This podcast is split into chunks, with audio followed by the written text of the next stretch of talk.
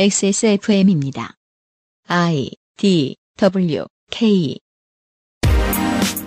그아실의 유승균 PD입니다. 대통령실이 올 봄을 화려하게 수놓기를 기대했을 미국, 일본과의 외교 성과에 대한 정리, 국민의힘이 지지율 급상승의 계기로 기대했을 가상자산 관련 이슈의 또 다른 효과에 대한 이야기, 금요일 애증의 정치클럽입니다.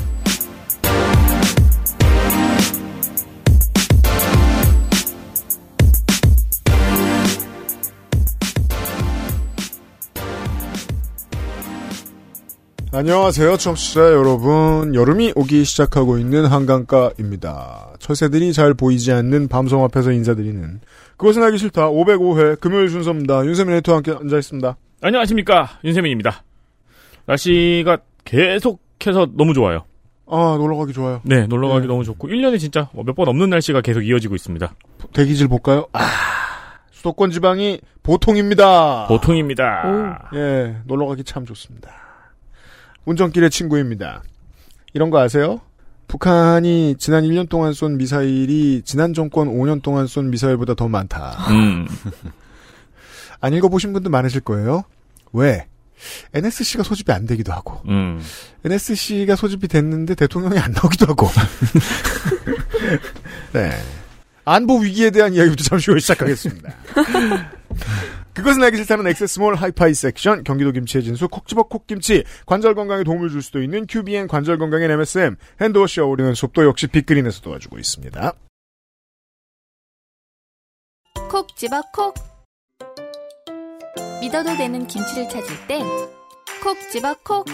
햇서 빙진 김치. 재료부터 공정 유통까지 안심. 직접 구매한 재료로 만드니까요. 그러니까 김치가 생각날 땐 콕 집어 콕 다양한 브랜드, 다양한 라인업. 소리가 궁금한 사람들에게 액세스몰 하이파이 섹션. 두피가 건조하고 간지럽다면 트러블이 생기고 심지어 비듬까지 아직 빅그린 안 써보셨나요? 약해진 두피에 필요한 건 저자극 세정 강한 보습력으로 생기 있는 모발까지 Big Green 두피를 씻자 빅그린 시카 샴푸 빅그린 신지용님의 후기를 말씀드리겠습니다. 액세스몰의 후기 하나를 보죠.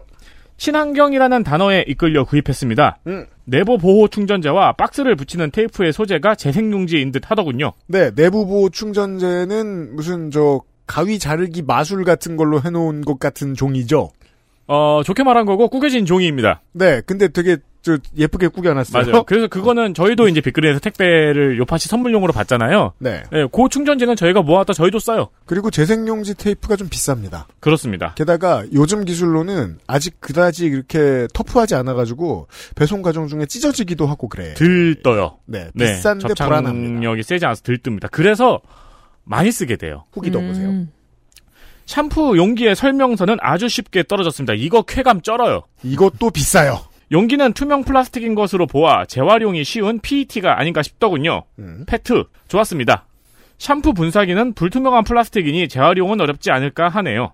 아, 네. 중요한 걸 지적해 주셨는데 제가 이걸 빅그린 사장님하고 앉아가지고 대화했던 문제입니다. 이걸 바꿔달라고 얘기한 건 아니고 왜냐면 다 만들었는데 제가 뭘 감나라 배나라예요. 음, 다만 그 펌프 그거는 뚜껑은 재활용이 안 됩니다. 네. 왜냐하면 중간에 스프링도 껴 있고요. 그리고 다양한 소재의 플라스틱이 섞여 있어서 분해하느라 힘드신데 저처럼 이제 시간 내 가지고 성질을 다 부리는 가정 생활을 하시는 분들은 이걸 분해해 가지고 씻어 가지고 내놓으실 수도 있습니다. 다만 그러시기 힘드니까 보통 얘만은 쓰레기가 됩니다. 맞습니다. 플라스틱 홍수인 현대 시대에 100% 만족할 수는 없겠지요. 다른 액세스몰 제품도 빅그린의 포장을 본받았으면 하네요. 음, 네, 감사합니다. 아, 여러 가지 사정이 있습니다. 어렵습니다. 네, 네, 비쌉니다. 아, 빅그린이 그런 노력을 한다는 거 알아주셨으면 좋겠습니다. 그렇습니다. 네. 어, 이런 노력을 또 소비자들이 알아보신다면 음. 빅그린도 그렇고 저희도 그렇고 감사드리죠. 네, 닉값을 하시네요. 신중님께 답례를 해드릴 테니 액세스몰을 확인해 주세요. 감사합니다.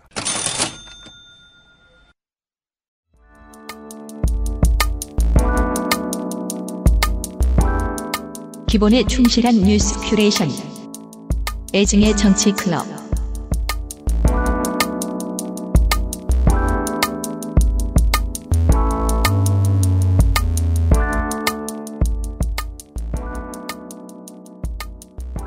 지난 봄에 사실 대통령실이 얼마나 크게 기대를 했겠습니까? 내년 봄만 와봐라 지지율 팍팍 올라갈 거다. 왜냐면 기본적으로 어, 한미 정상회담은 무조건 지지율이 올라가는 일이니까요. 네. 네. 아, 저, 그 얼마 전에 길을 걷다가 음. 저 앞에 이제 그 노인용 그거 있잖아요. 뭐요? 이렇게 이동 보조 기기. 네. 네. 네, 그게 있는데 뒤에 이렇게 태극기하고 성조기가 달려 있는 거예요. 오. 그래가지고 아이고 저기 계시네 하면서 이렇게 걸어갔는데 체리 피킹을 봤어요. 왜요? 태극기 기퉁이에 이- 네 기퉁이에 빨간색 십자가를 그려놓으셨더라고요. 아, 건공감리 대신에? 아니요, 아니요. 건강관님 그보다 더 아. 끝쪽 네 기퉁이에. 와, 예. 약간 최종 융합 약간 어, 그렇죠. 네. 네. 한국의 시민들이 봤을 때 올봄의 외교가 그런 외교였던 거예요. 음, 지지율 상승에 큰 도움이 되지 않았습니다. 어, 저, 음. 저분이 저분이시네, 원래. 이런 생각이 들어가지고. 네. 네. 이런 걸 좀 정리해 봅시다.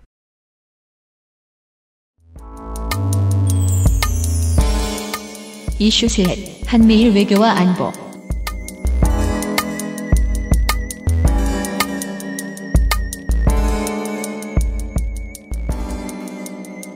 미국과 일본은 대한민국에 있어서 굉장히 중요한 외교 파트너입니다. 어, 대통령실은 이 국가들과의 외교에 숨가쁜 상반기를 보냈는데요. 우선 3월에 윤석열 대통령이 일본을 방문하였고 5월 초 기시다 총리가 한국을 방문함으로써 이제 한일 간의 서틀웨고가 일단 복원됐습니다. 음. 어, 4월 말에는 윤 대통령의 미국 국빈 방문이 있었죠. 네. 그리고 이번 주말에는 이제 G7 회의가 히로시마에서 열리며 한국도 이번에 이제 옵저버 자격으로 참석을 해가지고 이 회담 중에 이제 한미일 정상회담 또한 앞두고 있습니다. 저희 그 진짜 딴 얘기인데 음. 저희 사무실에서 이거 쓰면서 옵저버를 뭐라고 번역해야 될까를 두고 고민을 했는데 대체가 없어서 꼽사리. 네 꼽사리. 꼽사리 네. 혹은 또 뭐가 있을까? detector. 깍두기. 아, 네. 네. 게임 용어로는 detector. 네. 음, 등등이 있습니다. 그래도 뽕 들어가는 깍두기. 네. 네. 중요한 건 메인은 아니다. 이런 게 되겠습니다. 네. 그래서 본래 외교라는 거는 서로 실리와 명분을 따져가면서 자국의 이득을 추구하는 것이겠죠? 그런 건 줄로 알고 있었습니다. 하지만 이번 정부의 외교에서 한국이 언어가는 건 상대 국가들에 비해서 빈약하다는 비판이 이어지고 있습니다. 신냉전으로 흘러가는 국제적 흐름 속 대한민국에는 거칠게 정리해서 두 가지 옵션이 있는 것 같는데요. 한쪽은 영리하고 신중하게 정세를 분석하면서 현재 국익을 도모하는 길, 이걸 짧게 줄여서 외교라고 합니다. 외교, 네. 혹은 등거리 외교라고도 얘기를 하는데, 네.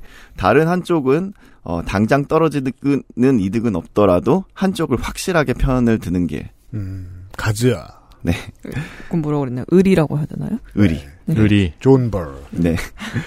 그래서 현재 이제 대통령실의 어프로치를 본다면 이제 후자의 길을 가는 것 같습니다. 음, 비영리 국가. 아, 네. 정말 정말 좋게 말해도 장기적 투자죠. 왜냐하면 단기적 이득을 아직 못 봤기 때문입니다. 그렇습니다. 근데 뭐 장기적으로 이득이 있을 거라는 장래는 매우 희박하지 않나요? 자, 슬슬 해석해 봅시다. 네. 음. 이제 윤 대통령은 그동안 굉장히 많은 부분에 있어서 늘 적군과 아군, 흑과 백으로 나눠서 선택하는 방식의 의사결정 스타일을 보여줬습니다. 그래서 UAE에서 큰 말실수를 하죠. 아, 그리고 너네, 너네 적이잖아. 네. 그렇습니다.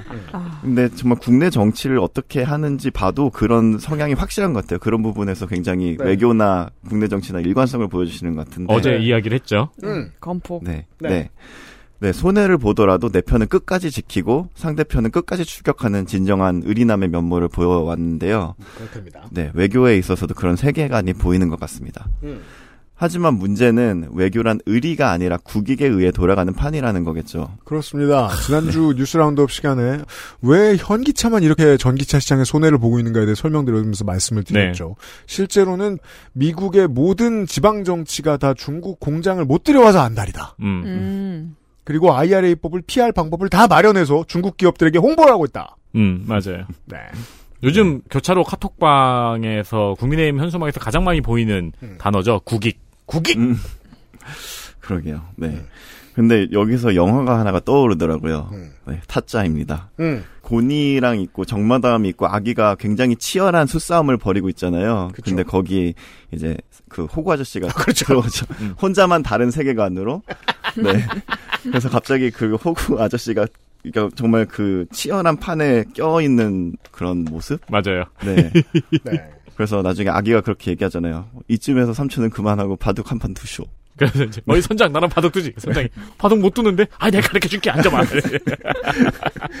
네. 정말 중요한 판에선 밀려날 거다라는 플래그죠. 아 그럼요. 네. 네. 네. 그래서 굉장히 여러 이슈들이 있지만 시간 관계상 차치를 하고 오늘은 주로 안보 측면에서 상반기에 대미 대일 외교를 통한 득과시를 한번 짚어보도록 하겠습니다. 좋습니다. 네. 최근 조태용 국가안보실장은 현 정세에서는 전략적 모호성이 아닌 전략적 명확성을 택해야 한다는 발언을 했는데요. 명확성이 좋대용. 네. 어, 네. 그러한 맥락에서 저, 저, 어떤, 저 어떤 반응을 해야 될지 줄 아저씨인 거 아니까 그것처럼 굴지 마라 이런 뜻이죠. 네. 네, 그러한 맥락에서 현재 대통령실의 최우선 순위는 미국과의 안보 동맹을 강화하는 것입니다. 100%입니다. 언제 네. 언제 위기였는지는 잘 모르겠지만 네. 네, 물론 한미 동맹 굉장히 중요합니다. 근데 문제는 미국의 질서를 따르겠다는 한국의 포지셔닝이 어, 너무나도 순수하게 명확하다는 점입니다. 그래서 포커로 따지자면 이제 신중하게 체크를 해야 되는데 이제 패를 닦아놓고 올인을 하는 그런 상황인데요. 네. 어, 현재 한국은 14개월째 무역 적자를 기록하고 있고 그 대부분의 원인이 대중국 반도체 수출 감소입니다. 네, 정확하게 외교의 성과입니다 이게. 네. 음. 그러나 정부는 이제 중국과의 갈등 해결의 노력은커녕 각을 더 날카롭게 세우고 있습니다. 음. 또한 일본의 군사비 증액과 독도에 대한 영토 주권 침범에도 불구하고 우선은 미국이 원하는 한미일 군사 협력 강화에 적극 협력하는 모양새입니다. 그렇습니다. 네. 자, 지난번에 이제 한 22년 말에도 그런 말씀 몇 번 드렸습니다만, 한국 정부가 지난 5년 동안 일본하고의 장벽을 쌓아놨던 게 있기 때문에, 물론 아베가 쌓아놓은 거죠. 거기에다도 그, 그 화를 안 내면 안 됐고. 그래서 결국은 출구 전략을 찾긴 찾아야 된다, 다음 정부는. 음. 어떤 방식이 있을 것이다. 만들어내긴 해야 됐을 것이다. 제가 그게, 그게 김태효다라고 생각하고 그런 말씀을 드린 건 아니란 말이에요. 네. 제가 왜 그때 그런 말씀을 드렸냐면, 한국의 위치도 한국의 해야 할 일도 늘 비슷하긴 비슷하기 때문입니다. 미국에 있어서는 우리 무섭게 굴 줄 아니까 중국을 견제하고 싶으면 우리랑 뭔가를 잘 해야 돼 라는 메시지를 주긴 줘야 되고 그건 문재인 정부도 했습니다. 가장 상징적인 일은 뭐였습니까? 미사일 주권 회복이었습니다. 음. 5년 내내 했죠. 결국 다 풀어냈습니다. 임기가 끝나기 전까지.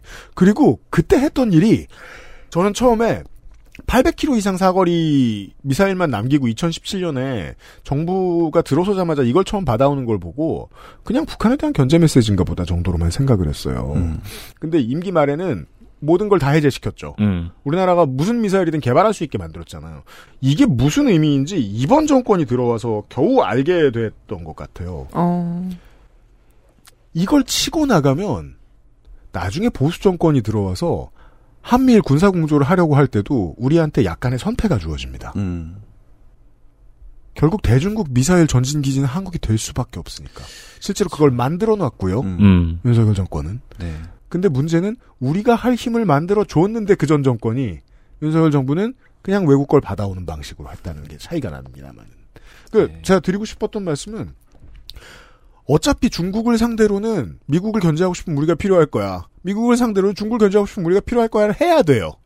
음. 둘 중에 하나만 했을 때 무슨 결과가 나오는지를 보고 있는 거고요. 네. 네. 네. 이번 미국 국빈 방문의 성과로 꼽히는 것은 이제 한미 핵 협의 그룹 설립에 대한 선언인데요. 이게 성과로 꼽습니다. 누군가. 네. 네, 핵 협의 그룹은 차관복급 회의체로 표면적으로는 북핵에 대한 더욱 효과적인 확장 억제가 목적입니다. 즉, 핵 억제하는 그룹입니다. 네, 맞습니다. 하지만 많은 전문가들은 이는 단지 명분에 불과하다고 말을 하고 있고요. 그쵸. 필요 없으니까. 네. 미국의 인도 태평양 전략의 일부이며 일본과 호주를 포함한 아시아 핵 협의 그룹의 시작일 뿐이라는 예측입니다. 그럼 이걸 통해서 진짜로 핵을 쓰게 되는 가장 가까운 주체는 누구? 호주입니다. 네. 호주의 핵잠 개발에 대해서 설명해 드렸던 적이 있습니다. 음.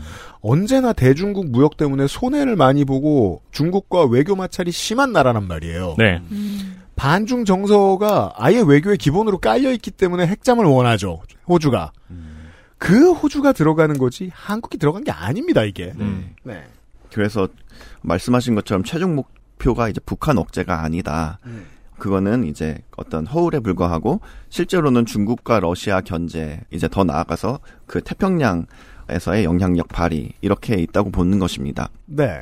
그리고 이미 미국의 관계자들은 4년 전부터 주장하고 제안했던 안입니다. 그죠. 정치적으로 매파가 설 자리를 잃는 21세기가 지속되는 동안에 경제 얘기를 오늘은 내내 이제 건조스터 시간에도 계속하게 되는데 서브프라임 모기지론 사태를 거치고 킹달러가 약해지기 시작하면서 매파들이 내놓은 바- 그 해법은 아주 추접한 것이었습니다. 옛날의 경쟁 체제로 복귀하는 건 어떨까? 철의 장막을 다시 치고 음. 전혀 그럴 수 없는 상황인데. 네. 음. 근데 미국은 그럴 수밖에 없는 거예요. 브릭스하고 모든 열매를 다 나누자니 자신들의 가장 강력한 힘인 달러를 절반 정도 포기해야 되겠거든요. 실제로 그런 날은 하루하루 다가오고 있고 네. 그걸 피하자면 과거로 회귀하는 수밖에 없습니다. 미국은. 네. 그래서 이제 핵협의 그룹의 설립과 더불어서 이번에 한미 정상회담에서는 바이든 대통령의 확정 억제 전략으로 오하이오급 전략 핵 잠수함을 한국에 보낸다는 계획을 밝혔어요. 예. 네, 여기에 탑재된 미사일은 사거리가 1만 2천 킬로 이상이며 최소 사거리도 4천 킬로미터입니다. 4,000km라는 건 무슨 소리냐? 한반도에 넣으면 한반도를 공격할 수 없는 무기라는 뜻입니다. 네. 공격할 수는 있어도 이제 굉장히 고각으로 발사를 해야 되는 그런 상황이라는 그러면 거예요. 포트리스입니다. 포, 그렇죠. 가만히 포트리스 있어봐. 그내 뒤에 있는 내 뒤에 있는 적한테 빨콩 고각 back shot으로 어, 쏘는 네. 그런 거죠. 걱정해야지. 아니 건조해도 태어나기 전에 나온 게임인데. 포트리스요? 저 만화로 봤어요, 만화. 그러니까요. 어, 만화가 있었어요? 포트리스 네. 만화 있어요. 오. 포트리스 캐릭터 장사 꽤 오랫동안 했었어요. 네. 캡슐에 이렇게 들어. 예, 그러니까 적이 내 옆에 있을 때 내가 맞을 수도 있는 어떤 각도라는 그러니까 얘기입니다. 핵은 빨콩이 아니고 cannon이잖아요. 검콩이잖아요. 음. 그리고 여기는 맵이 valley예요. 네. 그럼 같이 번지를 한다고요. 포트리스를 해보신 여러분들을 위한 설명이었습니다. 네. 같이 죽는다고요. 네. 네, 그러하기에 어 당연히 중국과 러시아에서는 큰 반발을 일으켰죠. 음. 여기에 대해서 윤석열 대통령이 이렇게 말했습니다. 아니 북한이 안보리 결의를 위반한 것에 대해서 제재에 전혀 동참을 안 하면서 우리 보고 어떻게 하라는 얘기인가? 어떻게 외교에서 이런 얘기를 할 수가 있어요? 그죠. 그러니까 문제를 10가지 정도 지적할 수 있는데, 일단 두 가지는, 북한에 대한 제재에 동참을 안 했다는 이유로 미사일을 맞으면 좀 그렇잖아요. 그쵸. 그건 꽤 미안한 일입니다. 네. 네. 그리고 이건 미국이 해도 욕먹는 얘기. 음. 더 나아가서 전랑 외교에 대해 소개해드린 적이 있죠. 막말 외교 중국에. 중국이 해도 욕먹는 얘기입니다. 그러니까 해도 욕먹는다는 표현 안에 어떤 의미가 들어가 있냐면 너무 센 나라가 자기들이 너무 세니까 깡패처럼 굴 때 하는 말입니다. 네. 음. 그걸 2-2 행동대장이 이런 말을 하고 있으면 걔만 죽어요 원래. 음. 네. 네, 이후에 기시다 총리가 방한을 해서 7일에는 한일 정상회담이 열렸는데요. 사케를 마셨죠.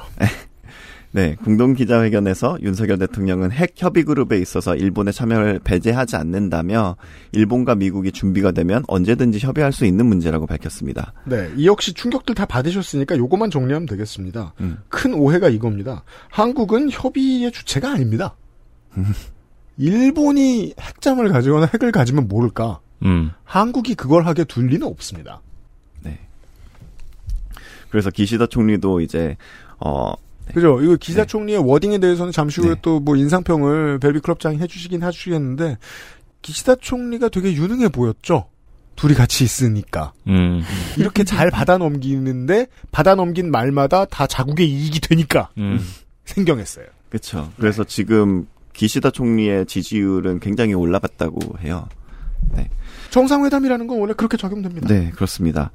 한편 기시다 총리는 이번 주말 자신의 지역구이자 고향인 히로시마에서 열리는 G7 회의 준비 한창인데요. G7을 히로시마에서 엽니다. 네. 되게 슬픈 인류의 비극입니다. 음. 전쟁 무기로 인한 가장 끔찍한 학살이 있었던 곳에서 같은 나라의 정부가 그 무기를 우리도 갖고 싶다는 의미의 행사를 하는 거거든요. 네. 80년이 지나서. 그런 행간 안에는 그런 것들이 예, 그러니까 일본의 공산당은 꾸준히 그런 얘기를 합니다만, 음. 뭐 공산당 얘기 많이 받아 적어주지 않으니까 메이저 언론들이. 네. 네, 그래서 이를 앞두고 타임지와 기시다 총리가 인터뷰를 했는데 이것이 논란이 되었습니다. 네. 왜냐하면 표지에 이렇게 적혔기 때문입니다. 음. 일본의 선택, 오랜 평화주의를 버리고 자국을 진정한 군사대국으로 만들려 하는 기시다 총리. 그래서 이에 일본 정부는 화들짝 놀라서 이제 뉴욕 총영사관을 통해서 타임즈에 항의를 했습니다. 그래서 인터넷판 기사 제목은 수정이 되었는데요. 어, 평화주의였던 일본에게 세계 무대에서 더 적극적인 역할을 부여하고 있다라는 완곡한 표현으로 바뀌었습니다. 그렇습니다. 네, 아무래도 이제 히로시마 평화를 얘기해야 되는데 원제목의 군사 대국 또는 평화주의 포기 이거는 너무 속마음이 드러나는 표현이잖아요. 음. 그래서 이제 전범국으로서의 일본의 굉장히 부담스러운 표현이었습니다. 음. 근데 기사에는 이런 평가가 있어요. 음. 아베 전 총리 또한 일본의 군사 강국으로의 전환을 위해서 노력을 했다. 하지만 아베 총리가 강경한 이미지로 반발을 샀다면 기시다의 온건한 이미지는 이를 큰 반발 없이 가능하게 한다. 그죠. 네. 이건 아베가 해놔서 가능한 거죠. 네, 그것도 있고요. 사실 사실 이것도 되게 망신스러운 일인데 우리나라 대통령이 수준 이하라서 얘기가 안 되는 건 게 타임즈에 뭐하러 어필을 합니까? 언론사의 그죠. 국가가 영사를 통해 어필했다는 거는 굉장히 망신스러운 일이죠. 예, 지들 마음이지. 네. 네. 제가 알기로는 박근혜 정권도 이거 안 했던 걸로 알고 있거든요. 훨씬 음. 심한 말 들었는데. 네. strongman's daughter. 음. 였잖아요. 맞아요. 맞아요. 뭐라 안 했는데 그게 찍소리 못한 게 아니고 당연히 찍소리 말아야 됩니다. 네. 여튼 네. 기시다도 사실 상식적이진 않아요. 음. 네. 근데 어쨌든 평가대로 이제 외교관 출신이라서 이제 기시다의 언행이 늘 신중하다 이런 평가도 있는데요. 음. 또 세련되어 보이기도 하죠. 그래서 부드러운 리더십으로 현재 일본의 군사화를 추진 중입니다. 아 이런 개그 코드였어요? 네. 어, 기시다 총리는 2027년까지 일본을 세계 3위의 국방비를 지출하는 국가로 만들려고 하고 있고요. 그 타국을 공격할 수 없는 것으로 고정된 국가임에도 불구하고 국방비 지출은 우리나라보다 많단 말이에요. 네. 네. 여전히. 음. 네. 작년 말에는 또 이제 국가 안보 전략을 개정을 했죠. 그래서 적 기지에 대한 반격 능력이 있다라는 것을 공식으로 선언을 했으면서 미국 백악관은 이를 담대하고 역사적인 조치라고 추켜 세웠습니다. 그죠. 적기지 반격 능력도 되게 일본의 관료들한테서나 볼 수 있는 되게 묘한 느낌의 억지 있잖아요. 네. 적이 우리를 공격할 가능성이 높다고 분석될 경우에 적기지를 선제 타격할 수 있다. 네. 짧게 줄이면 우리는 선제 타격할 수 있다. 그렇죠. 네. 어따 대고 마이너리티 리포트 같은 말을. 음. 근데 일본은 그런 말을 참 잘 지어내요. 어. 네. 그리고 이 말까지 올려고 50년 동안 되게 조그맣게 담벼락을 갉아먹었잖아요. 그렇습니다. 네. 그래서 지난 1월에는 미일 정상회담이 있었는데 여기를 통해서 미일 안보 동맹이 인도 태평양 지역의 평화와 안보 번영의 초석이라는 공동 선언을 이끌어냈습니다. 여기에서 미국과 일본의 공통된 아주 오래된 장기적 이해를 느낄 수 있습니다. 2차 대전 전후로 되돌아가는 게 양국에게 좋다라는 합의가 있는 겁니다. 음. 여러모로. 음. 네. 다만 그 표현형은 다르겠죠. 왜냐하면 서로는 상대국이었거든요. 네. 우리가 다시 싸우자는 것은 아니고. 네. 이렇듯 한미일 안보 협력의 득실을 따졌을 때 인도 태평양 지역을 포섭해서 중국을 포위하려는 미국 그리고 군사대국으로 거듭나려는 일본 이 두 국가에게는 확실한 득으로 작용하는 듯 보입니다. 다시 정리합니다. 미국은 철의 장막을 리바이벌하고 싶고 일본은 대동아 공영을 리바이벌하고 싶습니다. 네. XSFM입니다. 아름다운 디자인에서 만나는 동급 최강의 사운드 완벽한 스트리밍 압도적인 드라이버 유닛 남들과 다른 소리를 원한다면 바워스 앤 윌킨스 제플린 엑세스몰 하이파이 섹션 여행 많이 다니자던 아내. 중학교 올라가는 첫째. 늘 내 걱정뿐인 우리 부모님. 사랑하는 사람들을 위해 늘 건강하자는 그 말. 꼭 지키고 싶습니다. 건강을 천연스럽게 큐어바이 네이처 큐비엔 그렇다면 우리나라에게는 어떨까요? 안보적인 측면에서 우리나라 뭘 리바이벌하고 싶은가? 네. 정권. 한일 합방. 어. 메가 더 레인. 네. 네. 어쨌든 안보적인 측면에서는 북핵이 최대 위협으로 작용하는 만큼 여기에 대해서 점수를 좀 줄 수 있지 않을까 하는 생각도 들 수 있지만 앞에 소개해드렸습니다. 미사일을 정말 많이 쏜다고 요즘 북한이. 네 그렇습니다. 어 근데 많이 아시는 것처럼 신년부터 윤석열 대통령은 미국과의 핵 전력 공유를 언급하면서 이어서 자체 핵 보유 가능성까지 들고 나왔습니다. 근데 이제 미국은 여기에서 확실하게 선을 그어왔었죠. 네. 그러한 미국의 원칙은 이번 워싱턴 선언을 통해서도 재확인되었다는 평가입니다. 비록 핵 협의 그룹 설립 아니면 전략 핵잠수함 배치 이런 계획이 발표되긴 했어도 결국 워싱턴 선언이 말하는 건 이거거든요. 한반도의 완전한 비핵화 그리고 북한과의 조건 없는 대화 외교. 네. 이것을 강조하고 있기 때문입니다. 같은 자리에서 미친 듯이 딴소리를 하는 거잖아요. 그러니까 보통 이럴 때 이제 처맞았거나 음. 뺏겼거나 졌거나 라고 할 때 이제 진 쪽에서 하고 있는 세 글자가 있죠. 뭐요? 사실상. 음. 사실상. 네. 아, 언론사에 되게 많이 본 것 같아요. triple S. 네. 네. triple 그 아는 형이 꽤 된 얘기예요. 옛날 그런 얘기를 했어요. 아들내미가 고등학교 졸업 선물로 네. 핵- 핵을 안면 봐- 윤곽을 음. 어. 시켜달라고 한다는 거예요. 오, 네. 당연히 안 된다고 하지. 음. 1년 내내 시켜달라고 했다는 거예요.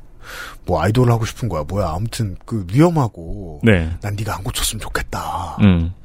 내가 1년 내내 떠들더니 연말에 친지들을 만나러 간 자리에서 아빠가 안면 윤곽술을 시켜주기로 했다고 말을 했다는 음, 거예요. 음, 음. 아니 근데 실제로 필요한 사람들도 있잖아요. 아, 근데 그런 사람이 아니었다는 거잖아. 어, 어. 그래서 이제 그 친지들 앞에 서로 다른 말을 하게 된 거죠. 아, 난 그런 거 안 시킨다. 음. 그럼 아들은 뭐라고 사실상 시켜주게 된 거다 이거. 음, 음. 그렇게 기괴했습니다 이 자리가. 네. 똑같은 인터뷰 자리에서 서로 다른 말을 하다니 음. 핵은 안 된다. 음. 사실상 핵 개발이다. 음. 네. 그쵸. 그래서 김태우 국가안보실 1차장의 발언이 바로 그런 거였죠. 그래서 사실상 워싱턴 선언을 두고 사실상 핵 공유를 한 것 같은 느낌을 받을 것. 아니, 사실상 와 있는 게 아니라 같은 네. 느낌이 느낌을 받네요. 네. 네. 그래서 어느 정도 좀 애매하게 둘러서 말한 것 같은데 백악관이 곧바로 반응을 했죠. 음. 핵 공유는 아니다. 못을 박았습니다. 그렇습니다. 네. 결국 대통령실은 원하는 핵 공유를 이번에는 얻지 못한 것으로 보입니다. 얻지 못했는데 또 돌아온 다음에 집권당은 국민들한테 이렇게 홍보했습니다. 사실상 네. 합의를 네. 받아냈고 한미 관계 정상화. 우리가 이게 필요하다면 쓸 수 있다 이런 식으로. 그러니까 진짜 네. 핵만 어떻게든 한반도에 가지고 오면은 그게 지지율 핵폭탄이 될 거라고 생각하는 것 같아요. 근데 미국의 외교관들 입장에서도 같은 헛소리를 계속하는데 매번 아니라고 하는데 에너지를 쓰는 거 곤란한 일이거든요. 음, 네. 어.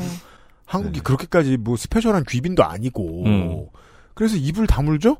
그러면 하고 싶은 말 계속 떠듭니다. 음. 안면 윤곽수 시켜준다고. 찝는 건 공짜라고. 네. 네.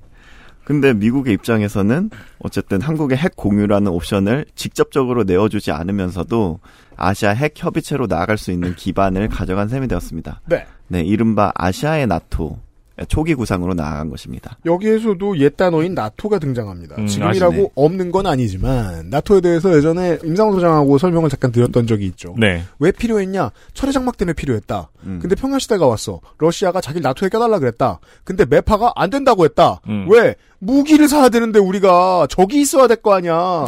나토에 적이 없으면 어떻게 러시아가 들어와서. 그렇죠. 그려 그러자 푸틴이 당선되었다. 음. 나토는 그런 의미거든요. 철의 장막 비즈니스 그 자체. 음. 그걸 돌리고 싶은 그러니까 거예요. 러시아 때문에 나토를 결성을 했는데 네. 러시아가 들어오면 어떻게? 그러면 나토 해체죠. 네. 그럼에도 불구하고 현재 우리 입장으로는 북한이 가장 큰 안보적 위협이기에 북핵 문제에 대한 결의를 미국, 일본과 더욱 공고히 함은 나름 성과라고 볼 수도 있을 것 같다고 칩시다. 네. 네, 하지만 정부는 북핵에만 매몰된 나머지 또 다른 잠재적 안보 리스크를 완전히 간과하게 되었는데요. 네, 일본입니다. 일본입니다. 네.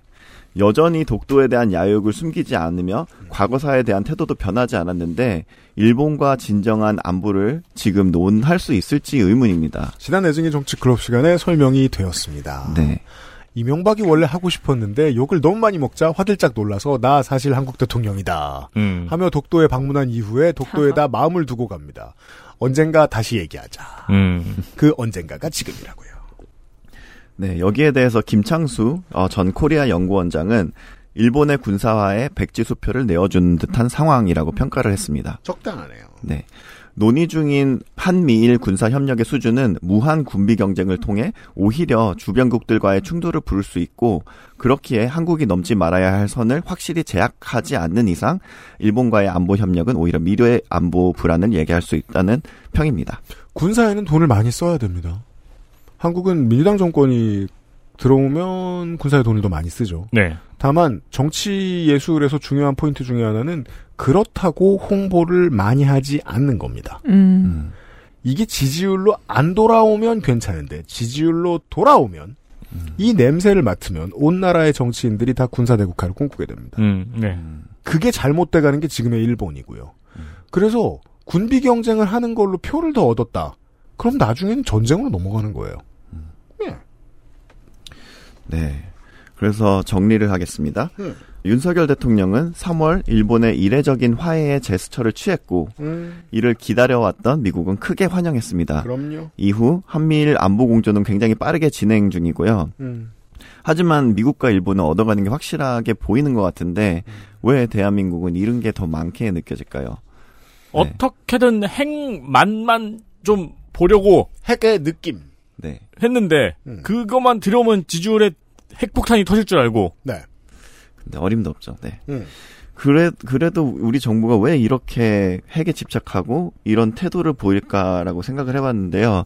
어, 결국 현재에도 냉전식 사고방식에 사로잡혀 있는 한국 보수의 문제점과 연결되는 지점이 아닐까 생각됩니다. 냉전도 역사 용어죠. 콜드워는. 그쵸. 네. 네.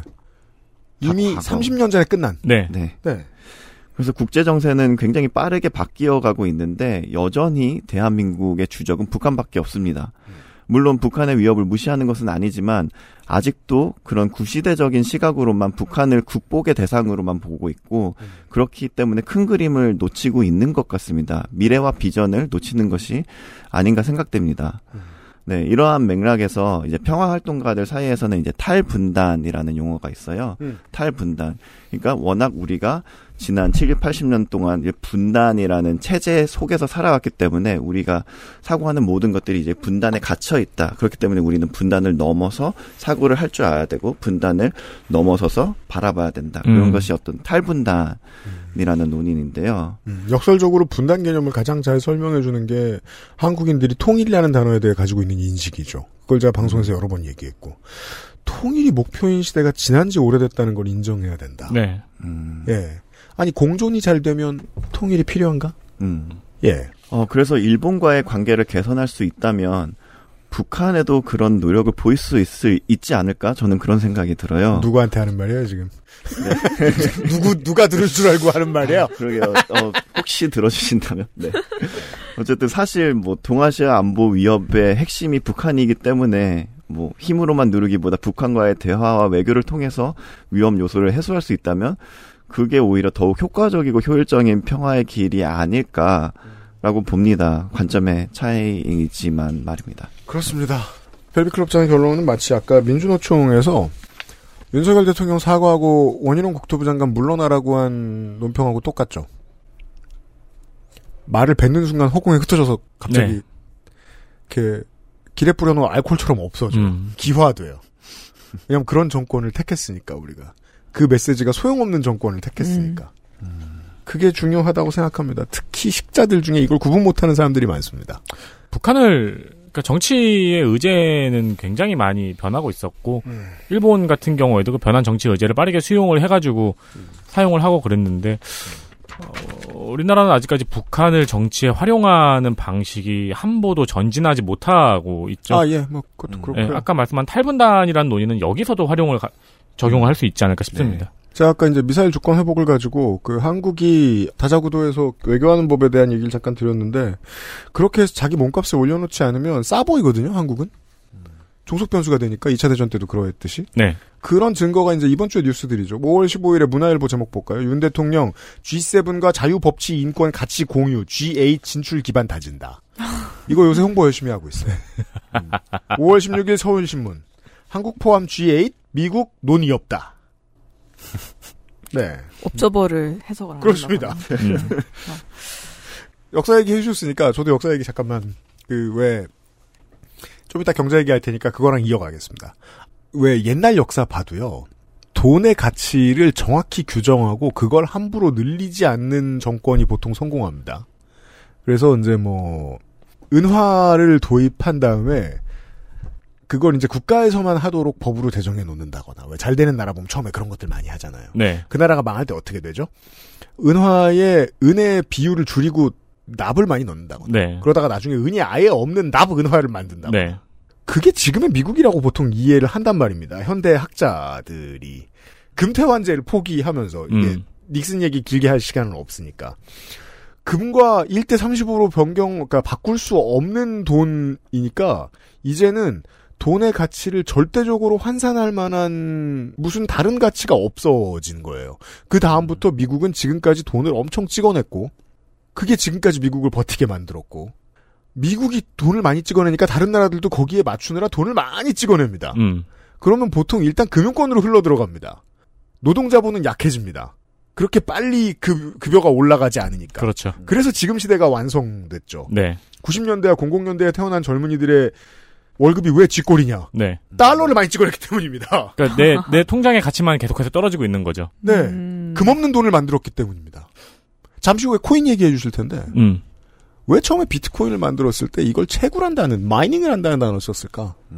왜냐하면 진짜 가치가 있는 금속은 채굴하는 거거든요. 그렇죠. 음. 그렇다는 이미지를 주기 위해서 비트코인은 그런 단어를 개입시켰던 겁니다. 음, 음.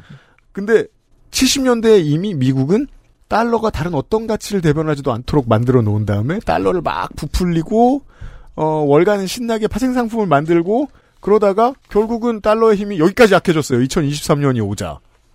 지금 이 정도로 예측합니다. 2027년에서 2035년이 오면 기축통화가 위안화가 될지 달러가 될지 알 수 없겠다. 어허.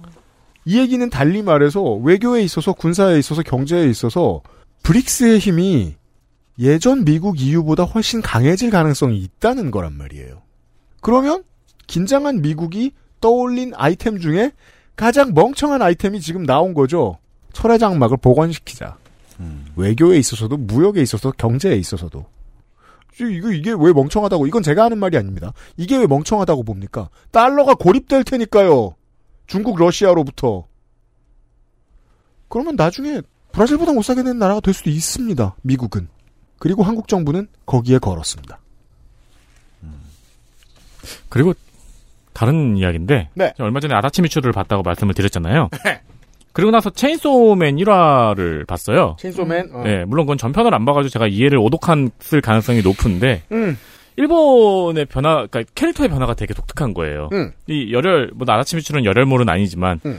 그 성장을 요하는 캐릭터에서 음. 인셀이 주인공이 된 만화가 가장 히트친 만화로 변한 거죠. 아, 그래요? 어, 네. 그리고 뭐 일본 만화를 꾸준히 봤다면은 주인공이 그렇게 변화한 거는 되게 쉽게 볼 수 있어요. 음. 그러니까 되게 사회에 아무것도 기대하지 않는 음. 남성 혹은 여성이 주인공으로 설정이 되죠. 인셀이 보통. 멀쩡해지는 과정. 네. 음. 주인공으로 설정이 되죠. 그리고 그에게 뭐 일어난 뭐 극적인 뭐 마법 같은 변화 이런 식으로 근데 근데. 예, 주로 선정이 되는데 이게 일본 정치가 그들에게 아무것도 못 줬다는 게 컨텐츠에서 그렇게 나타내고 있는 거거든요. 음. 그래가지고 일본 정치인은 그네들에게 극우를 주기로 한 거죠. 아, 네네네. 네. 전쟁을 주기로 한 거죠. 전쟁 국가를 주기로 한 거죠. 아, 네. 경제가 어려울 때 정치의 출구들 중에 하나가 그겁니다. 피를 부르는 방식을 택하죠. 네. 그걸 찬양하도록 하고. 왜냐하면 청년들은 실망감이 가득하고 손에 쥐인 게 없으니까 전사로 돌변할 수 있습니다. 한편 이제 그것과 관련해서 오늘 아침에 지하철에서 굉장히 재밌는 광경을 봤는데 뭔데요? 피식하고 웃은 음. 어, 제 앞자리에 남성 두 명이 있었어요. 네. 한 명은 직장인이었고 음. 한 명은 대학생이었어요. 음. 누가 봐도 음. 직장인은 게임을 하고 있고 음. 대학생은 주식창을 보고 있더라고요. 아, 그래요? 어, 상징적이네요. 잠시 후에 투자 얘기를 좀 더 해보죠.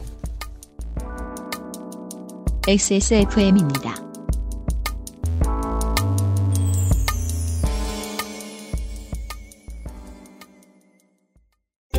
병풍 추출물 70%, 비오틴, 판테놀 4가지 과일 추출물. 이 모든 걸 하나로 빅그린 시카 샴푸. Big Green 중건성용 탈모 샴푸 빅그린 시카 인체 적용 시험을 마친 프리미엄 원료 MSM. 관절 건강엔 QBN. 제조원 주식회사 우리바이오 유통판매원 주식회사 헬릭스미스 콕 집어 콕. 좋은 원료를 쓴 김치를 만들 시간이 없을 땐 콕 집어 콕. 배추, 무, 고춧가루, 생강, 전부 국산. 다시마, 홍합, 표고버섯도 아낌없이 쓰죠. 그러니까 김치가 생각날 땐 콕 집어 콕. 깔끔한 경기도 서울 김치 모든 입맛에 대응합니다. 꼭 그렇진 않지만 많이들 만족하십니다. 이게 이제 경기도 서울 김치, 뭐 경기도 김치 이러니까 잘 모르시는, 그러니까 입감이 좀 안 되는 분들도 계실 텐데 국밥집에서 먹는 시원한 그 김치입니다. 그렇습니다. 양질의 재료, 산지에서 직접 구매해서 저온 창고 보관을 통해 신선도를 유지합니다. 국내산 원료와 천연 양념을 사용했고요. 햇섭 인증 업체로서 체계적이고 효율적인 관리로 최상의 위생 환경을 갖고 있습니다. 포기, 총각, 갓. 아, 어, 방금 어. 전에 말씀드린 포기. 일본의 정, 청년 정시 같네요. 갓은 저 일왕인가요? 그죠. 오랜만에 말씀드립니다만 서울 시내의 모 육성급 호텔이 이 김치를 따로 포장해서 팔고 있습니다. 맞습니다. 예, 외국 관광객들에게 여러분이 사는 가격의 최소 10배쯤 받습니다. 네. 포기김치, 총각김치, 갓김치 등 다양한 선택지가 있고요. 어, 저는 이제 혼자 살아 외로우니까 네. 동치미가 굉장히 좋더라고요. 그렇습니다. 체험은 서럽잖아요. 액세스몰에 김치가 생각날 땐 콕 집어 콕 김치를 기억해 주세요. 있습니다.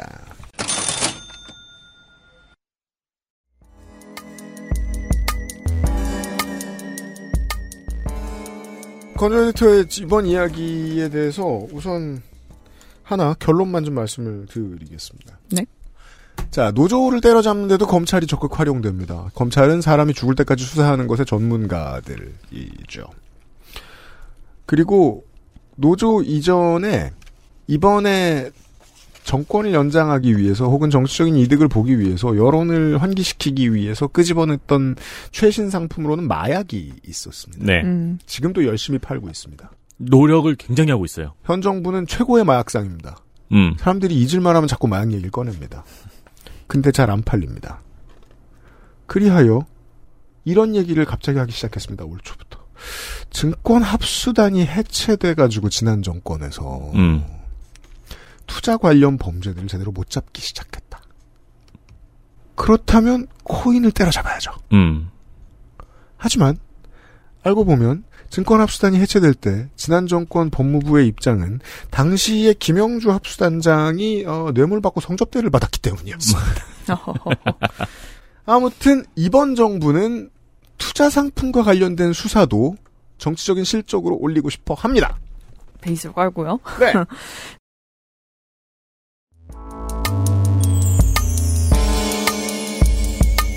이슈 넷 김남국이 쏘아 올린 코인 법안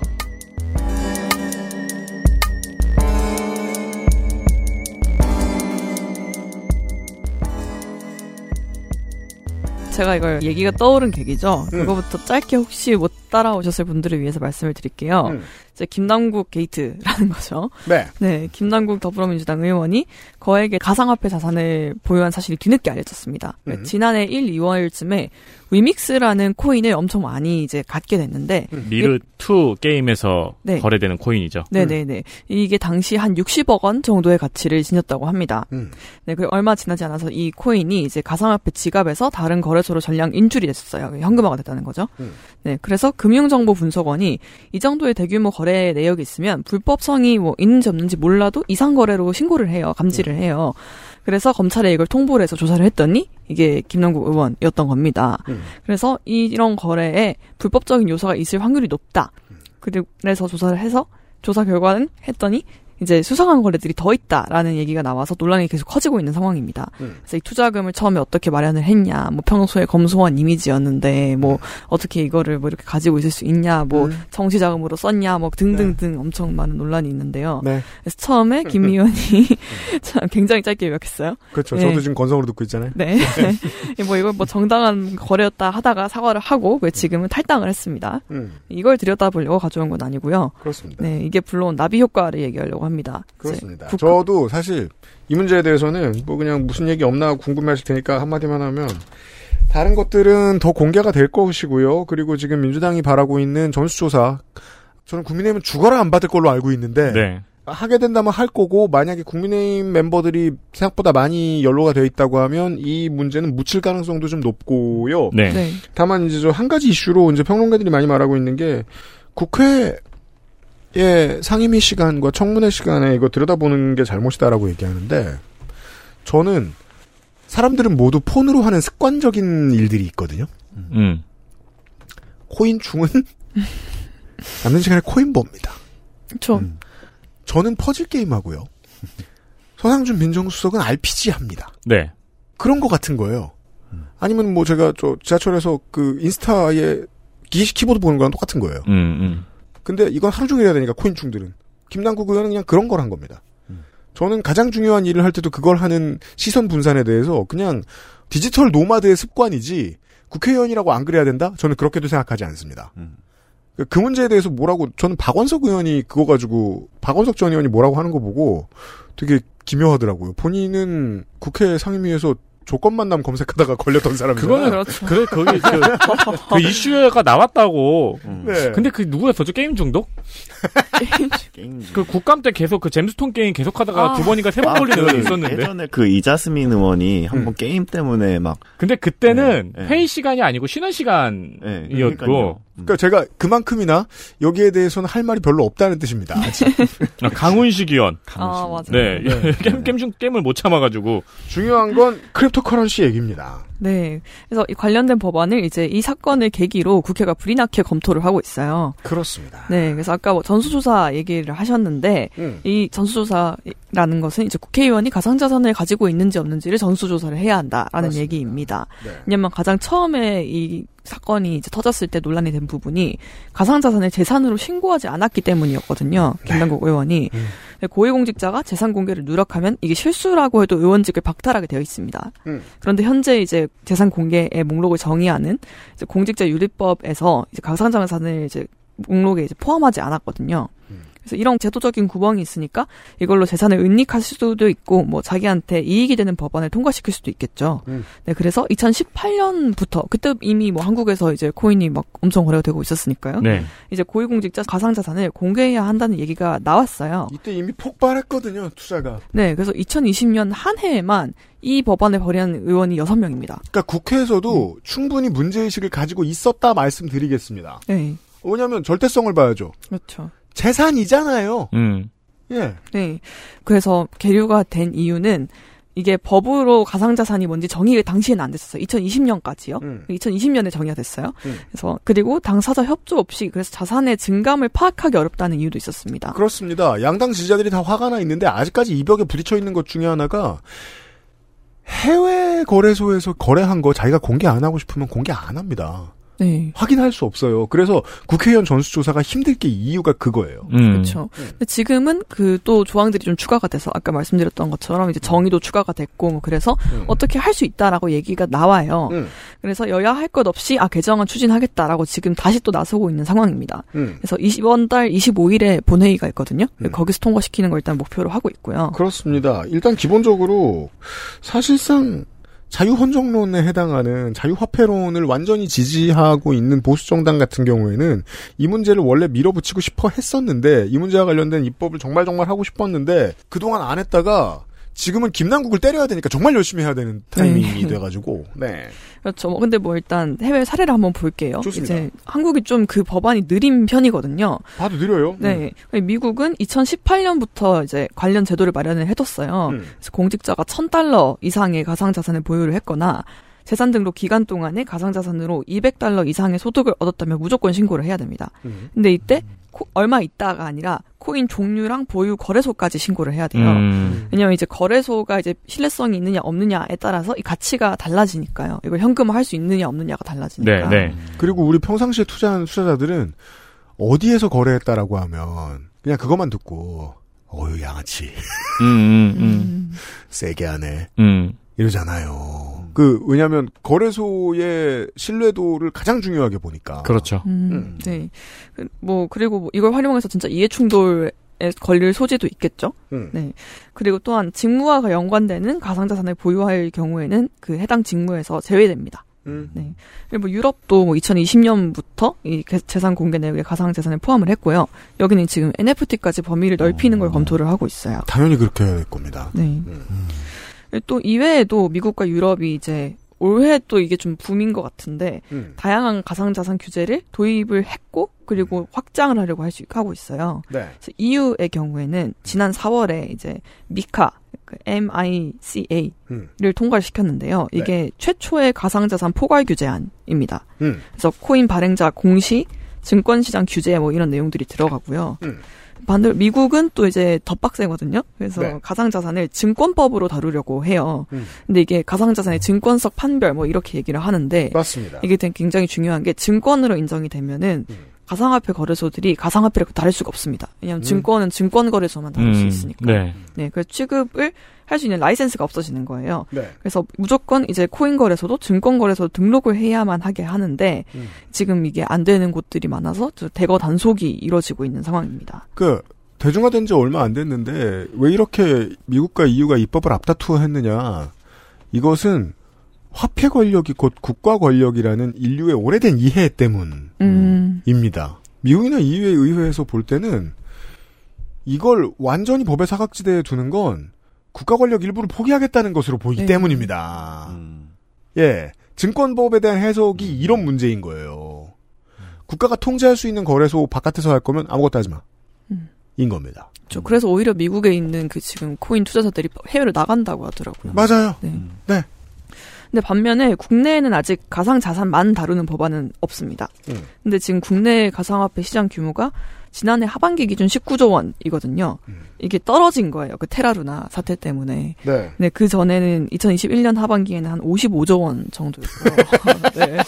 어, 반토막이 넘게 떨어졌죠. 그죠. 죄송합니다. 재산 잃으신 청취자 여러분. 네. 근데 이게 그 한국의 정치권이 게으르다는 말 저 웬만하면 하는 거 별로 좋아하지 않거든요. 네. 근데 이 상황에선 할 수밖에 없는 게 국민 및 국가 모두에게 가장 중요한 문제를 너무 중요성을 아주 뒤로 밀어놓고 있었던 것 그 같아요. 당시의 분위기를 돌이켜 보면은 네. 국가에서 이제 뭐 결과적으로 보면 실패한 결정이었죠. 네.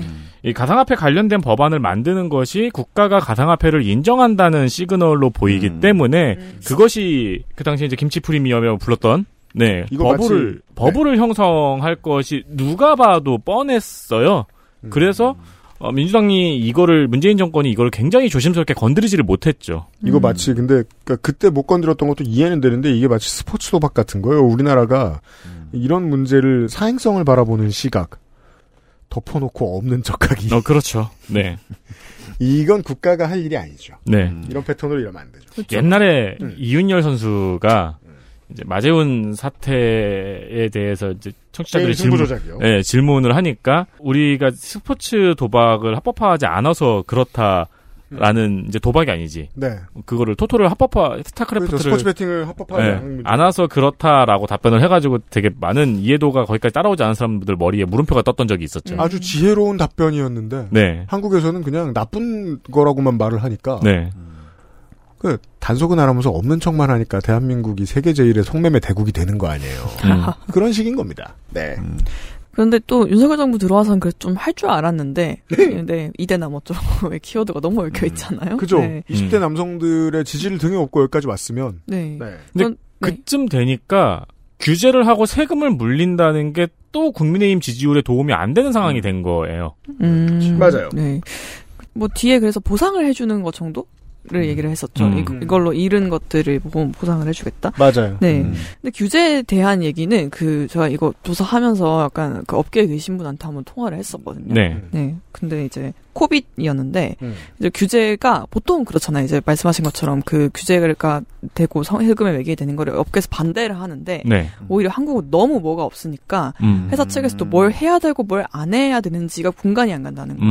음. 그래서 오히려 뭔가 그리고 투자자들도 위험하니까 투자를 안 하고 네. 규제가 없- 아예 없어버리니까 음. 그래서 그런 것 때문에 오히려 좀 기본법 정도는 좀 있으면 좋겠다. 맞아요. 음. 라는 얘기를 하더라고요. 그 뒤에 이제 세부 변경을 어떻게 할지를 가지고는 다툴 수 있겠지만, 음. 네. 그렇다면 정치권 탓을 할 수 있는 거예요. 양쪽이 총대 안 매는 동안 테라노나 사태가 터졌다. 그렇죠. 네. 네. 네. 그렇죠. 그럼 뭐 지금 그리고서 있는 걸 좀 따져보자면은 이제 음. 특정 금융 정보법, 특금법이라고 줄이는데요. 여기에 몇 가지 관련 조항이 있긴 있습니다. 음. 뭐 가상자산의 정의, 아까 말씀드린 추가된 거, 음. 그리고 자금 세탁 방지를 위해 코인 송금인과 수취인의 정보를 이제 가상자산 사업자가 파악할 의무 정도가 규정이 돼 있어요. 음. 이제 이거를 코인 실명제 라고 하거든요. 음. 예, 뭐 영어로는 이제 travel rule이라고 하던데. 트러블 네. 맞습니다. 네, 그래서 미국과 유럽에서도 적용하고 있는 규정입니다. 이건 좀 저희가 이례적으로 빨리 넣은 것 같더라고요. 맞아요. 왜냐하면 이건 원래 신기술이라는 건 기본적으로 가장 적극적으로 베타 테스트 해주는 게 어둠의 세력들이잖아요. 네. 예. 지하 경제를 견제하기 위한 방식부터 법이 움직이는 것. 음. 효과적이지만 가장 소극적인 거죠. 음. 최소한에 해야 할 일? 그리고 늦었으면 reference가 많으니까 제대로 해야죠. 그쵸. 왜 우리 그냥 도박이나 뭐 불법 의약품, n번방 네. 이런 데까지도 그 경제가 활성화될 수 있었던 중요한 이유는 코인으로 하고 안, 안 붙잡혔기 때문이었잖아요. 아, 그럼요. 옛날에 CryptoLocker 맞아요. 때도 네. 그랬고. 그 견제입니다. 네, travel rule은. 그렇죠. 그래서 요 정도의 규제만 있었어요. 딱 음. 정말 최소한이었죠. 음. 근데 이제 김남국 의원이 불러온 나비 효과는 이걸 본격적으로 제도에 편입시켜야 한다는 논의의 확대 입니다. 그렇습니다. 네, 국힘에서 계속 얘기를 해왔다고는 말씀을 해주셨죠. 음. 그리고 뭐 거래소들도 아까 제가 언급했지만 뭐 그런 기본법 일종의 헌법 같은 게 필요하다라고 음. 얘기를 해왔어요. 그죠. 처음에는 자유를 부르짖느라 코인 아래에 모여든 투자자들이 아 국가가 있었으면 좋겠다.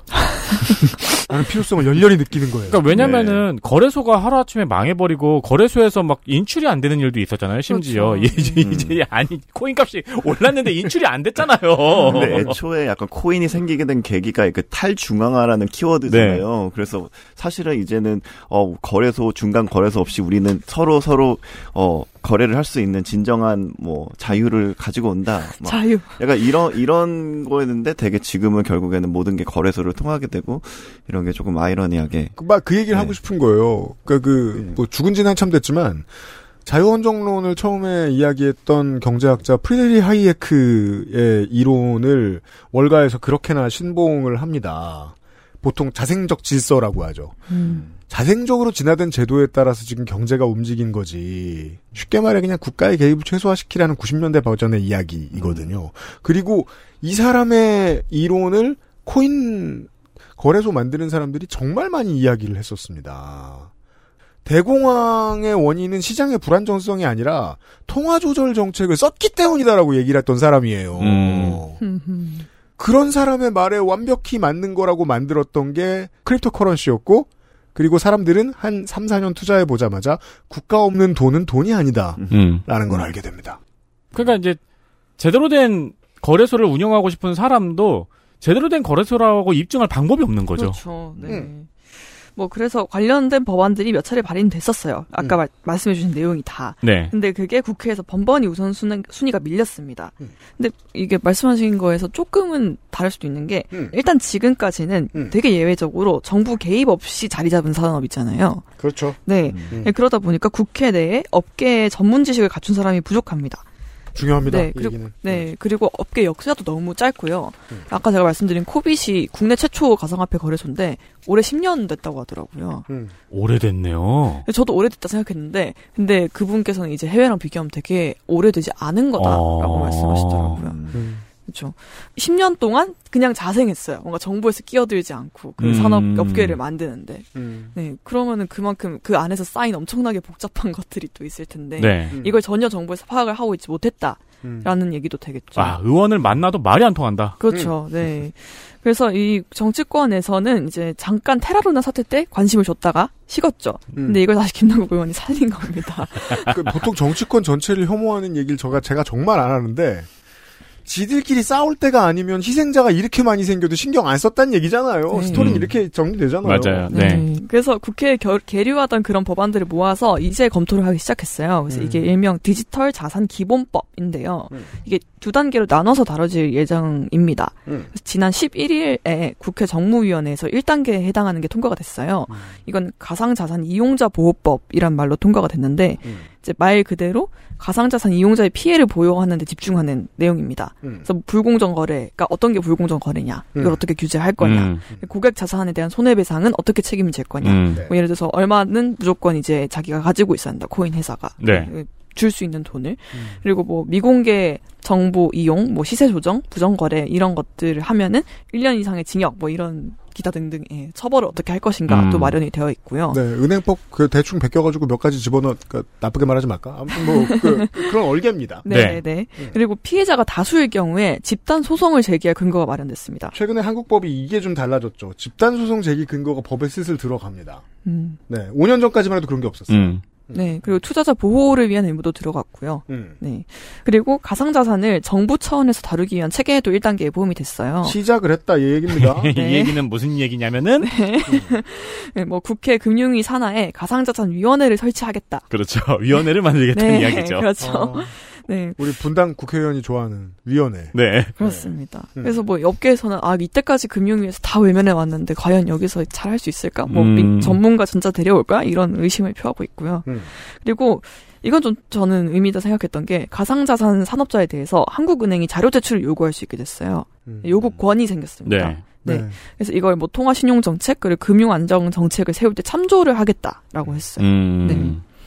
아, 가상자산 사업자들의 네. 자료를 네. 요구를 해서 이제 앞으로 정책에 활용을 할 수 있게 하겠다. 네, 네, 네. 음. 그 얘기입니다. 네. 음. 그리고 2단계는 이제 좀 더 본질적인 건데요. 이제 가상자산의 발행 및 유통 체계 그리고 자산 분류 기준을 정의하는 겁니다. 음. 이게 뭐 되게 저도 사실 제가 한 번도 안 해봐서 네. 이거에 대한 지식이 정말 교과서적으로밖에 없거든요. 음. 근데 뭐 토큰 증권 이런 거나 음. 뭐 에- NFT 이런 거나 음, 혹은 음. 뭐 코인도 뭐 stable 코인 네. 혹은 뭐 그렇지 않은 코인 이렇게 음. 되게 종류가 많고 그거에 따라 가치가 달라지잖아요. 음. 근데 이게 그동안 국내에 이걸 분류하는 기준이 없었던 거예요. 음. 그래서 이거를 2단계에서 만들겠다라고 했어요. 그래서 정부에서 심사를 예고를 했고요. 음, 이 모델은 아까 말씀하셨던 것처럼 이제 EU를 따라갑니다. 이제 미카를 모델로 해서 가려고 하고요. 네. 이 이유는 당연히 이제 해외 규제와의 연동이 중요하기 때문이겠죠. 이제 그렇죠. 코인, 네. 그렇겠죠. 코인은 국경이 없이 그냥 네. 다 거래가 되는 거니까. 네. 그리고 실제로 이런 규제가 나라별로 달라서 시장에 혼란이 온 것도 있었어요. 그 당장 테라루나 사건만 해도 이 회사의 대표였던 그 김도영 대표, 권, 음. 권도영, 권도영. 네 권도영 대표 죄송해요. 네 권도영 대표의 혐의가 이제 규제 차이 때문에 달라졌거든요. 한국이 그동안 이제 크립토에 있어서 조세 도 피처 같은 역할도 했었다는 거예요. 음. 우리 조세도 피처 이름 얘기 들으면 막 만섬 이런 얘기 들으면 그냥 부자들이 가서 호화로운 여생을 누리는 곳 이렇게 오해하지만 실제로는 네. 거기는 아무것도 없잖아요. 네, 네. 거긴 그냥 페이퍼로 끝나잖아요. 거기 그렇죠. 가지 않아 아무도. 그런 역할을 한국이 했다. 네, 한동안. 그렇죠. 그래서 한국에 이 규제가 없으니까 음. 그 한국에서도 그래도 피해자들이 있으니까 혐의를 적용을 해야 되잖아요. 우리나라 사람이고 하니까 네. 자본 시장법을 적용을 했어요. 아, 제가- 다른 법이 없으니까. 네, 그래서 이걸 증권으로 친 거죠. 음. 근데 아까는 저희가 증권으로 안 본다고 했잖아요. 그렇죠. 이게 또 혼란이 생긴 엉성한 거예요. 상황입니다. 그렇죠. 네. 그래서 증권으로 보고 사기를 친 게 아니라 증권 신고서를 제출하지 않은 게 국내에서 혐의가 됐고요. 이렇게 되면 김앤장이 뚫기 쉬워요. 음. 검찰을. 원래 법을 적용하지 않았고 원래 법은 없으니까. 네. 음, 음. 그러니까 그래서 더더욱이 이걸 아는 투자자들이 제발 미국이 잡아가라. 제발 미국이 잡아가라. 네. 라고 빌었던 거 아니에요 갤러리에서. 네. 그렇죠. 왜냐하면 미국에서는 이거를 불공정 거래로 보거든요. 네. 상품 거래법으로 봅니다. 네. 그래서 이걸 굳이 이게 정- 증권인지 아닌지를 따지지 않고도 가상자산이면 일단 상품 거래법으로 볼 수가 있어요. 네. 뭐 그래서 거래소들은 뭐 굉장히 난감한 상황이겠죠. 이렇게 애매하니까. 음. 그래서 2단계 규제에서 이 증권성을 어떻게 다룰지가 결정이 될 텐데 네. 이건 사실 지금 좀 기다려봐야 해요. 왜냐면 미국에서 어떤 사건이 진행 중인데. 그죠. 우리나라는 후발주자고 네. 아까 우리가 말씀드렸던 거에서 이제 우리나라 정치권에서 엿볼 수 있는 성격은 뭐였습니까? 어, 비자발성, 음. 적극성의 부족. 그런 나라는 그런 데는 먼저 선도하는 데서 따라가야죠. EU랑 그렇죠. 미국이 하는 걸 봐야죠. 네. 증권성의 문제. 네, 이게 어떤 사건이냐면 이제 리플 소송이라고 하는데요. 리플 소송. 네, 리플은 이제 가상화폐 종류입니다. 네. 한국에서는 비트코인보다 더 많이 거래된다고 들었습니다. 리플 제가 여기 사무실에서 한번 비명 지른 적 있었죠. 대표님이 계셨나 모르겠네. 없었을 거예요. 그때 이제 가상화폐 한창 핫할 때 네. 나도 한번 해볼까라고 해가지고 막 음. 계정을 막 만들라 그랬어요. 네. 그러면서 리플이라는 코인이 그때 200원이었나 그랬어요. 그래서 네. 이거를 한번 그럼 한 10만 원만 사볼까 해가지고 했는데 아, 사무실에 있는 컴퓨터에서 무슨 인증이 안 뚫린 거예요. 어. 그래서 못했어요. 음. 내일 와서 한번 사봐야겠다 이러고 그냥 집에 갔어요. 네. 그 다음날 열어보니까 1,200원이 돼 있는 거예요. 그래서 제가 비명을 질렀죠 사무실에서. 진짜 네. 조심할 만 했네요. 음. 왜 습관적으로 쳐다보는지 아시겠죠. 그러니까요. 아, 그 아무튼 그 리플이 이제 2020년에 미국 증권거래위원회 에서 이걸 무등록 증권이라고 봤어요. 아까 미국은 이 코인을 거의 증권으로 보려고 한다고 했잖아요. 네. 근데 리플도 아 증권성이야. 우리 기준에 따 증권성이 있어. 우리 기준에 따르면. 음. 그런데 등록을 안 했네. 그러면은 소송하자 이렇게 된 거예요. 음, 음. 그래서 리플 발행사랑 지금 소송이 진행이 중인데 음. 이게 이제 판결이 아마 뭐 올해 나올 거래요. 그래서 이거에 따라서 가상화폐 이제 전 세계의 증권성 기준이 좀 정해질 수 있다는 네. 거죠. 그래서 네. 이단 네 그래서 아까 이걸 굳이 1, 2단계로 나눠서 나중에 입법을 하는 이유가 이 결과를 좀 고려하기 위해서입니다. 음. 네. 네. 현장에서는 이렇습니다. 그 증권거래위원회가 어, 지금 법정에다 대고 하는 논리대로 리플을 증권으로 간주했는데 그게 성공했다. 그러면 이제 전 세계 시장이 큰일 날 거라고 덜덜 떠는 경우가 있습니다. 왜냐하면 다른 모든 가상화폐에 이게 적용될까봐. 그리고 가상화폐에 너무 몰입한 전문가들 중에서는 괜찮아. 패턴이 다 다르니까 법원의 판결문을 보고 패턴에 따라서 어떤 건 증권이 아니라고 판단할 수 있을지도 몰라. 음. 비트가 증, 리플이 증권이 된다는 건 리플만 증권이 된다는 거야. 정도로 생각하는 사람들이 있습니다. 그들이 과몰입자라고 제가 생각하는 이유는 뭐냐? 큰 그림은 실제로 상품거래선물위원회가 하고 싶은 일은 가상자산을 모든 가상자산을 다 제도권으로 편입시키고 싶은 일이니까요. 그게 될 때까지 국가들은 멈추지 않을 테니까요. 일부 조세 도피처를 제외하고. 질문은 간단합니다. 한국은 조세도 피처가 되고 싶은가? 그럴 리가 있습니까? 제조업이 있는 나라인데? 서비스업이 어. 있는 나라인데? 뭐하러 조세도 피처가 됩니까? G8 대한다면서요. 그렇습니다. 그러니까 한국인의 삶에 이렇게나 중요한 문제를 고작 김남국 때려잡고 싶을 때가 되어서야 양당이 처리하기 시작했다. 그 사실 김남국 의원 사태보다 더 먼저 이게 큰 사건이 있었던 게 이게 제가 다음 달에 뉴스 아카이브에서 다루려고 벼르고 있었는데 어, 네. 아프리카 BJ 코인 게이트였죠. 아, 네네네. 네, 그때 많은 그 사건 때문에 역대 최고의 스타 크래프트 프로게이머가 이름을 잃었죠. 누구? 이영호요. 아, 그렇지. 네. 코인 게이트가 있었죠. 그렇죠, 그렇죠. 그러니까 BJ들이 알트코인을 하나를 미리 투자금을 넣고 홍보를 벌이고 그러면 이제 가치가 올라가면은 거기서 이제 이득을 얻으려는 거였는데 그러면서 이제 많은 BJ들이 거기서 갈려 나갔는데 그때 BJ들이 그랬어요. 내 돈 들고 내가 투자하는 게 왜 불법이냐라고 했을 때 시청자들이 그랬죠. 이게 주식이면 감옥행이다. 음. 어, 라고 이야기를 하니까 그제서야 사과를 하고 그랬었거든요. 근데 그것도 법이 없었으니까 그냥 뭐랄까 일종의 자정처럼 그렇게 넘어간 거죠. 어떻게 보면은 음. 큰 일이 될 수도 있었던 그렇네요. 건데. 네. 네. 그 갤러들 그런 얘기 하더라고요. 네. 어, 권도영 씨 미국 갔으면 어, 10억 달러에 100년이다. 음, 음, 네. 법이 있으면. 네. 그리고 자본시장에 대해서 국가 통제를 하는 능력에 대한 의지가 확실했던 전통이 있는 나라라면. 네. 근데 한국이 그게 별로 없어가지고 말이죠. 음. 네. 이게 어찌 보면 어, cryptocurrency에 대한 훨씬 중요한 얘기였습니다. 이 코인게이트가 굉장히 우연한 계기로 밝혀졌는데 네. 밝혀지지 않고 만약에 첫 이 사기꾼의 의도대로 흘러갔으면은 난리가 더 큰 난리가 났었겠죠. 이미 음. 청취자들의 투자까지 이루어졌다면은. 그렇죠. 네. 그렇습니다. 관련 법은 아마 꾸준히 개정될 거고요. 네. 네. 예를 들면 이제 뭐 그 코인을 뭐 얼마 발행할 능력이 있는 그런 능력도 가지고 있는 뭐 거래소인데 자기 자본 은행법처럼 네. 은행에서 돈 빌려주는 것처럼 막 자기 자본 100%를 넘기면 안 된다. 이런 법에 과연 맞출 수 있을까? 그러게요. 우리가 처음 찍을 땐 1원이었는데요.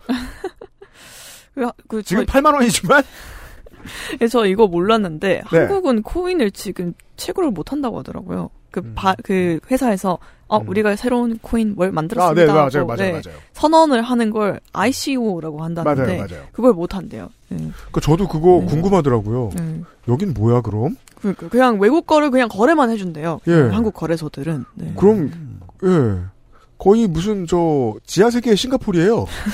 음. 예. 어, 앞으로 법이 상당히 많이 바뀌고 세련되어질 텐데 한국이 영원히 늦을까봐 좀 걱정이고 관련해서 뭐 올 가을에도 또 소개해드릴 일이 있으면 소개해드릴까 합니다. 음. 네. 아 그래요? 올 가을에요? 프로젝트가 있나요? 아니 국감 때. 아. 또 많이 들고 나올 거 아니에요. 사람들은 어, 이미 또 다른 까먹- 트라우마가. 아. 네. 사람들은 이미 까먹었을 것이고 네. 네. 어, 검찰은 김남국 말고 다른 걸 또 들고 나왔겠지만 그렇겠죠. 음. 우리는 필요한 걸 얘기해야 될 거 아닙니까? 네. 근데 이걸 일단 금융위가 아니라 정무위에서 다뤘다는 것만으로도 맞습니다. 좀 빨리 될까라는 생각이 들긴 하죠. 10, 10월에 바쁘실까요? 노력해 볼게요. 일단 다음 달 초에 만납시다. 네. 애증의 정치 클럽 6월 첫 주에 다시 만나도록 하겠고요. 저희는 먹는 이야기로 주말 시간에 돌아오도록 하겠습니다. 그것은 알기 싫다 505회 금요일 순서였습니다. 감사합니다. 감사합니다. 감사합니다. XSFM입니다. I D W K